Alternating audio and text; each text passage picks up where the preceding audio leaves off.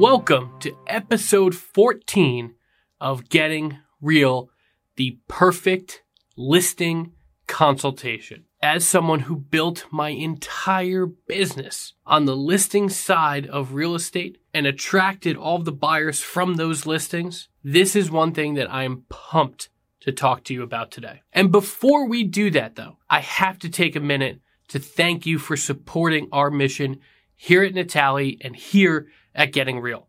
I fundamentally want to change the real estate industry for the better. It's why I'm doing all of this that I am doing. And by you listening to this podcast, by you liking it, whether you're watching, you're listening, doesn't matter whether you like, share, subscribe, anything you do that helps us further that mission, I am so damn appreciative of you. And I hope to continue having your support as we continue going every single week on this podcast. As we're now ending 2023, the need to be the premier listing agent in your area is obvious. And today I'm going to share with you my exact process for a premier listing consultation. I don't pull up PowerPoints. I don't go crazy. I have a very consultative style. I go and have a conversation. But there's things that I do before the consultation, at the consultation, after the consultation that leads to success. So I'm going to share a lot of that process today, and I'm excited to dive in right now. Let's first talk about before a listing consultation. I don't care what the source is, whether you're prospecting, whether it's a referral, whether it's a friend of yours, whether it's from somebody you met at an open house that also has to sell their house, whether it's a lead, I don't care. But my process before a listing consultation is almost exactly the same no matter who the person is. At some point, you will set an appointment to go meet with someone for a listing consultation at their home. And that could be this weekend. Right now it's Wednesday. It could be on Saturday morning. It could be on Friday night. Doesn't matter. The key is the first thing I do is set up obviously a Google invite. I CC them on them. I make sure that they're aware. I set the reminders for a day before, an hour before, and 30 minutes before. So three reminders before I even do anything. I put this in my calendar and I CC them on it. I put their email in that Google Calendar event to remind them a day before, an hour before, and 30 minutes before that you will be coming. Now I'll get to what I do the day of. This is the day, this is days before when you set the appointment right away. So once I set an appointment with someone, and if you ever book a coaching call with me, you ever book a consultation with me, you book anything with me, you'll realize that unless I'm in the middle of doing something when we set it, I will send you a calendar invite like that right away. Again, it makes you seem like you are on top of the ball. You're just ready to go. So I send it out right away.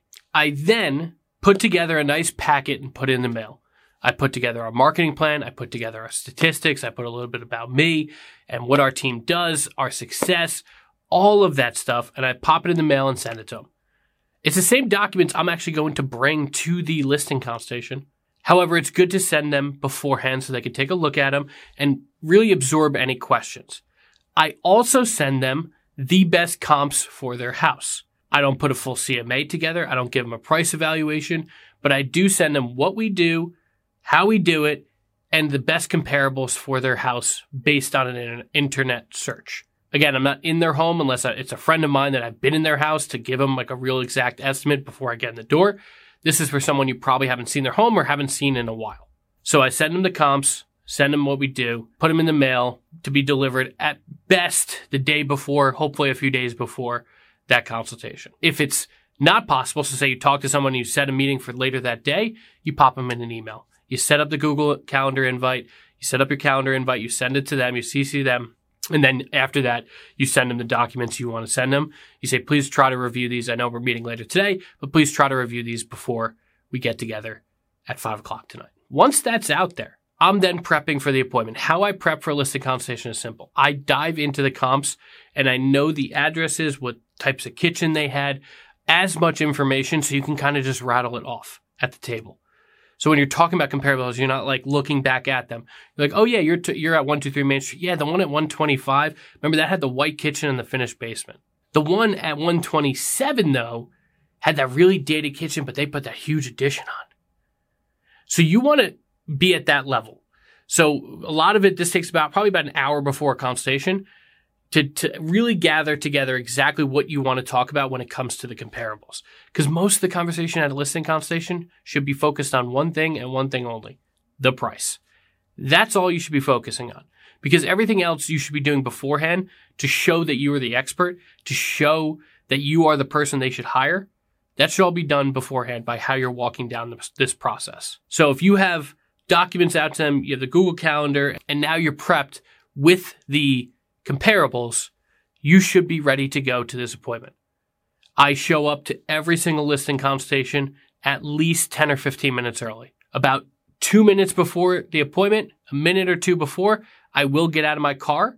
I always park right in front of their door. Again, five to 10 to 15 minutes early. One to two minutes before the appointment time is when I open my door and I start to walk slowly up to their door. So I walk up to the door. I knock on the door I ring the bell. I then take a few steps back. I, if there's stairs going up to the front door, even just one step, I turn away from the door. I put one leg up on the step, but my body is facing back towards the street. And yes, I do this every single time. The seller, potential client, opens the door, and I turn around and I greet him with the biggest smile say, you must be so and so. And that is a great, great first impression. Big smile on your face. I'm not standing an inch from the door. I'm not standing seven miles away from the door. I am literally just a few steps back. I'm turned away. When I hear that door open, I turn around with a big ass smile on my face. Say, you must be Susan. And that's how I nail the first impression when it get when we get inside, I quickly read what their house is telling me. One of the first things I look at is their feet. Now that sounds weird, but I look and see if they're wearing shoes or if there's a bunch of shoes piled by the front door. If I see them without shoes and shoes all neatly organized by the front door, I will always say, let me take off my shoes. Because I can already tell they do not want shoes in their home. If they're wearing shoes, if they're walking around in a pair of dress shoes themselves or sneakers themselves, or if I see a kid running around in their shoes in the house, I'll say, "Do you, would you like me to take off my shoes?" I'll offer, knowing that most likely they're going to say no. Don't bother. And if you can't tell if their house is the type of house where they typically wear shoes or not, always be polite and ask. If someone tells you no, it's perfectly fine. Come on in. But I have won listings. telling you right now, I have won listings from my competitors due to this one simple thing of asking if I should take my shoes off. And also, if I notice that they take their shoes off and they walk around either in slippers and everything's neatly organized by the front door, or if they're from a culture where shoes are not worn in the home, that sends you up the roof in terms of first impressions. So you've turned around, you have a warm smile on your face, you've greeted them. Now you're walking into their home and being humble and not being arrogant, just walking in and expecting to be able to keep your shoes on. Because some people, that is important to them. Some people, it doesn't matter. That's why if you notice that they're wearing shoes, you just ask politely. They're probably going to say no. You continue to wear your shoes. This makes a difference. These small things, guys, make the biggest difference in getting listings. So then I, I enter the home and I look at them I said, it's a pleasure to meet you. I appreciate you having me out here today. So before we go and sit down and talk and do all that fun stuff, I would love to see your best real estate agent impression. I would love to see what you would look like if you were on HGTV as you show me around your house. And so then they, they usually get into it a little bit, and this is the living room, and, and they give us my, their best Vanna White uh, to show the house. And, and it's always a very important time to be building rapport. So what I like to do is even in a vacant home, you can do this is try to pinpoint things, ask about them, and especially if it's something they've done, compliment them. So wow, these these floors look great. Are they are they real hardwood? Yeah, no, they they are. They're you know white oak. We we had them put in last year. Wow, you guys, the finish you guys picked on these was perfect. Even down to some of the either the furnishings, the paintings on the walls, decoration, light fixtures. Like, oh my God, I love this bathroom light fixture. Oh yeah, yeah, my wife my wife picked that out 2 years ago. She's got she's got great taste. This is this is beautiful. Complimenting them, not BSing them. If the house looks like crap, smells like crap, and there's really not much you can find, saying this is the most beautiful house in the world is not smart. However, pinpointing certain things as you walk through, asking about them, and then especially if it's something they did to the house, complimenting them, your rapport is being solidified before you even sit down at the table. So I let them give me the whole house tour. And the importance of this is so you know what the house actually looks like before you sit down at that table. Because there's nothing worse than getting to that table, talking about a little bit about marketing, getting into price, but then having to say, okay, you know what? Let me actually look at the house now. So I invite them to give me their best real estate agent impression. I let them have fun with it. I'm complimenting them on things that they've done to the house. Not everything. I'm not, I'm sitting there kissing their ass.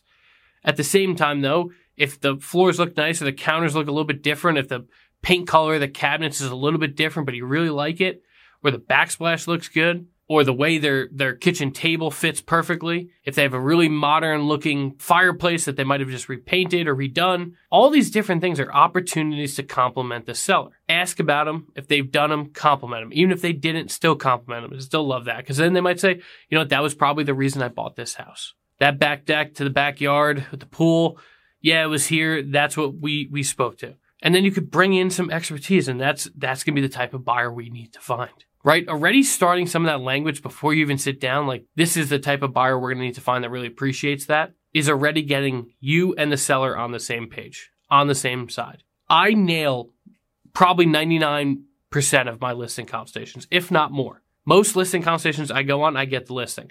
Now I've been doing this a long time.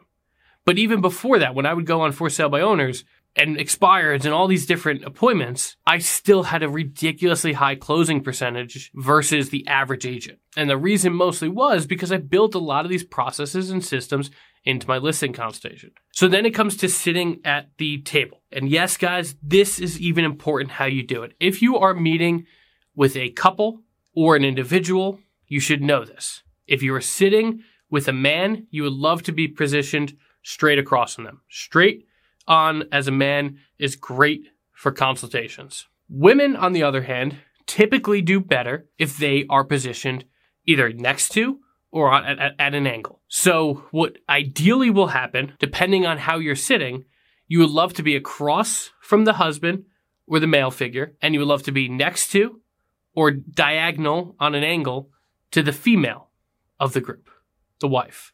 It's just the way now, we don't make this an awkward thing where if the husband sits at the end of the table, the wife sits next to him at the first seat in, that you then go all the way across a 10 person table and sit at the other end. Again, it's not 100% possible on every single consultation. It's just where you ideally seat. And especially if you are meeting with only one of them, if you're only meeting with a male figure or a female figure, now you know where to position yourself. So, but when you're meeting with a couple, it'd be great for the wife to be at the end of the table, the husband to be across, and you sitting right next to the wife, right across from the husband. That is ideal seating for body language and for building connection with each person in the group. But again, if you can't do that, don't go crazy. Don't overthink it. It becomes more natural.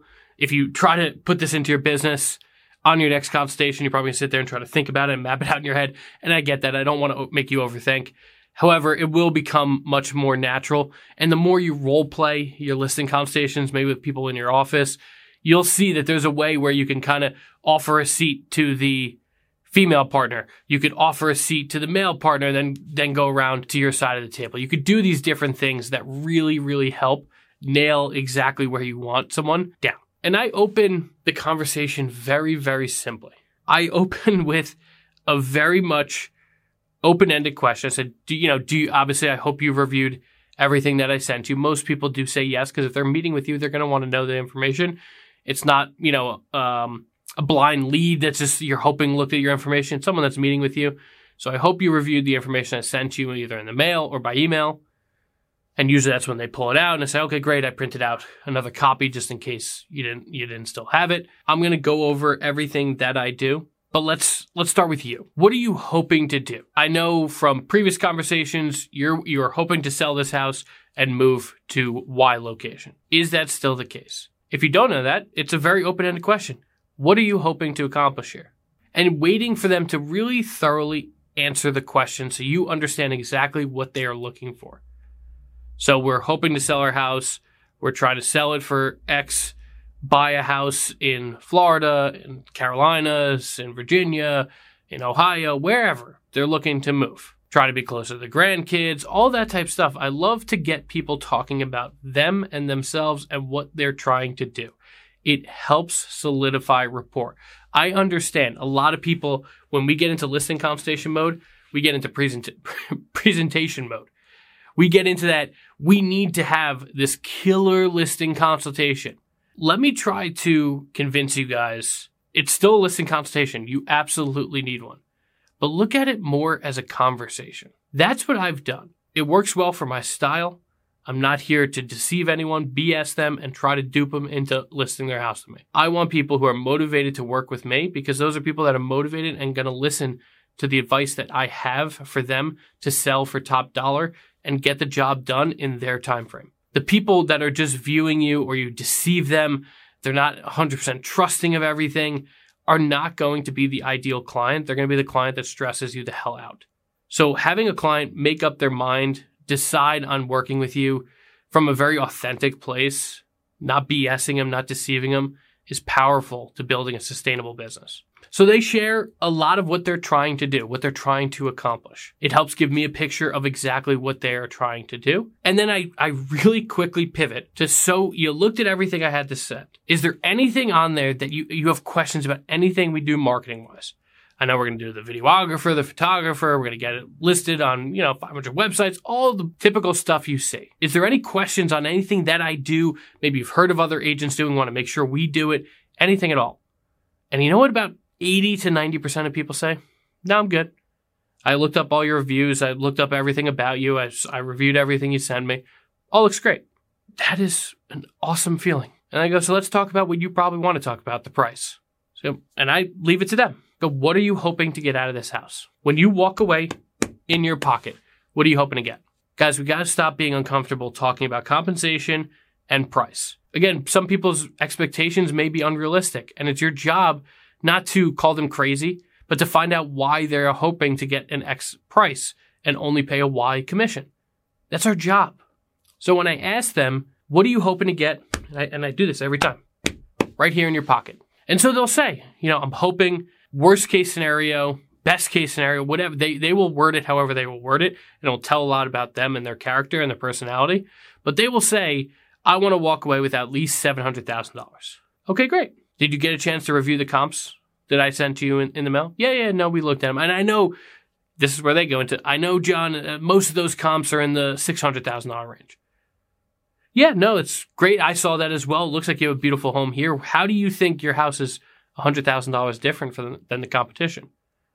Or why do you feel you, you deserve $100,000 more?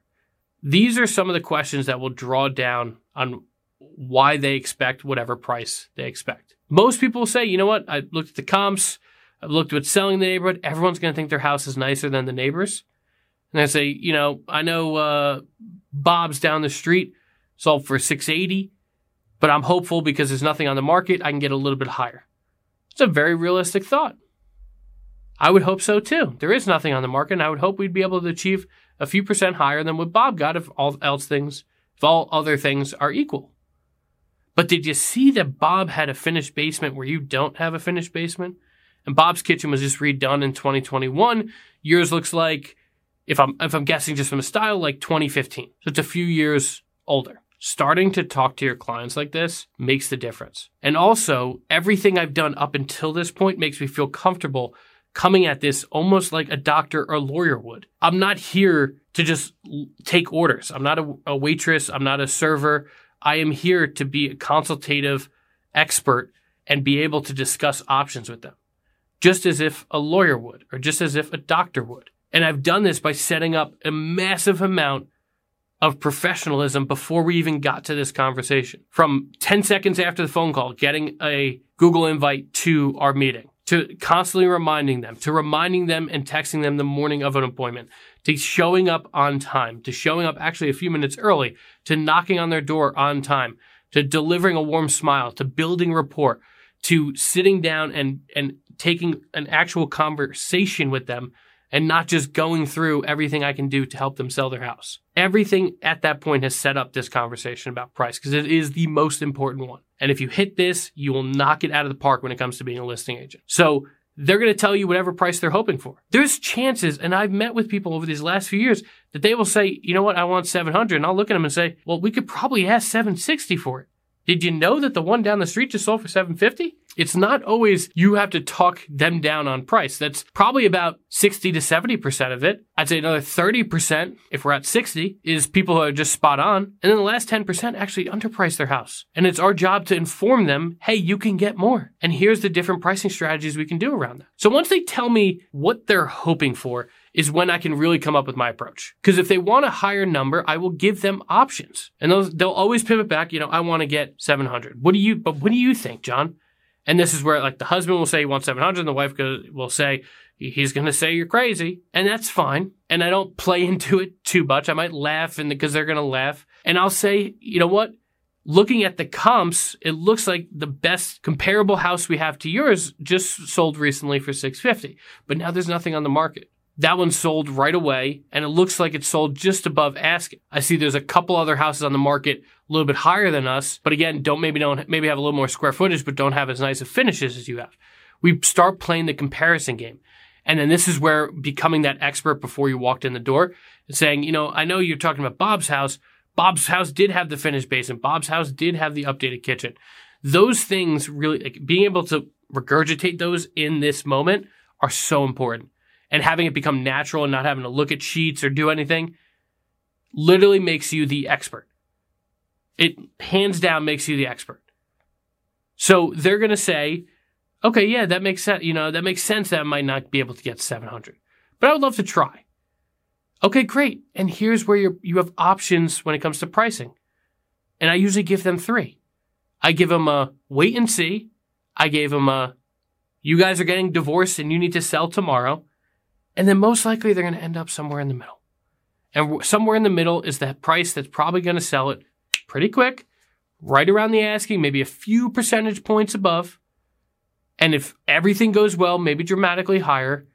But realistically, if you're pricing a house right, guys, it should not sell. This has been one of my biggest pet peeves over the last few years. A house should not sell three, four, five hundred thousand over the asking price if it's not, you know, six, seven million dollar house, right? If a house is asking 700,000 and it's really worth 900,000 and you end up getting 925 and you sold it 225,000 over asking, did you really do the seller justice? Because there's a good chance if you priced it actually where it's supposed to sell at 899, they might have gotten 930 or 940 or 950. So if you actually price it in line, maybe a slight, slight bit underneath, will you get a few percentage points over what you should get? So I give them those three options the wait and see approach, the you're getting divorced, and that's actually what I call them. You're getting divorced and you need to sell tomorrow. Very, you know, we need a bidding war type price.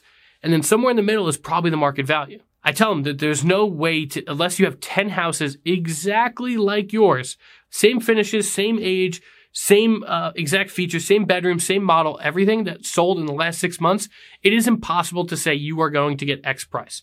It's probably going to vary around a 5 6% range. I would love to see you, Mr. and Mrs. Seller, get at the very, very peak of that, if not above. And this is the pricing strategy to deliver that. But if you want to wait and see, then let's try this.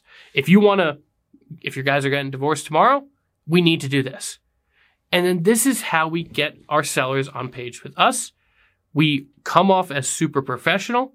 They typically, 90% of the time, agree to the price that we state and we're usually leaving the usually leaving and we're usually getting an agreement at that table. Now, the other thing I will do is I do not, even though I believe that many times we walk away with an agreement, for the ones that don't, I don't pressure them. I don't say, hey, here's the documents, let's sign. I say, if you need some time to think about it, that's perfectly fine. Take some time. By all means, it's a big decision on who you hire.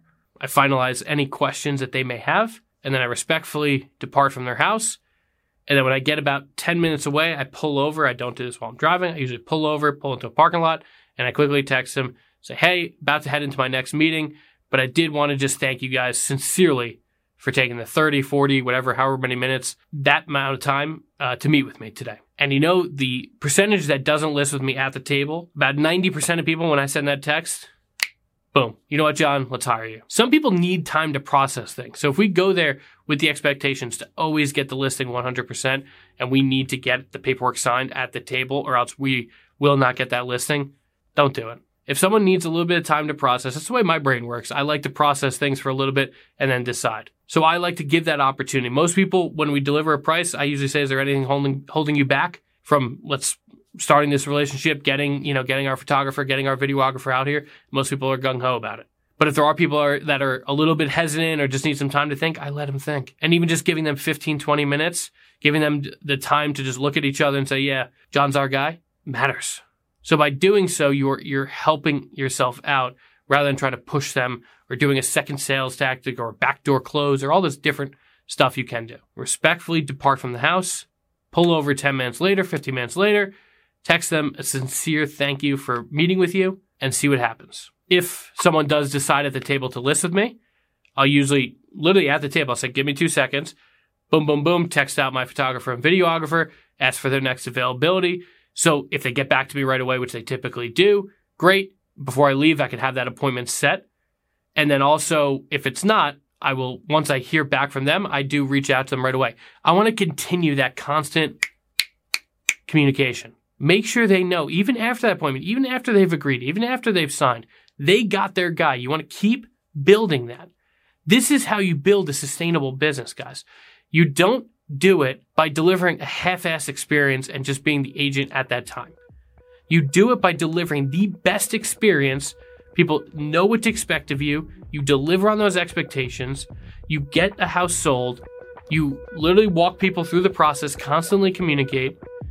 This is how you become the agent of choice.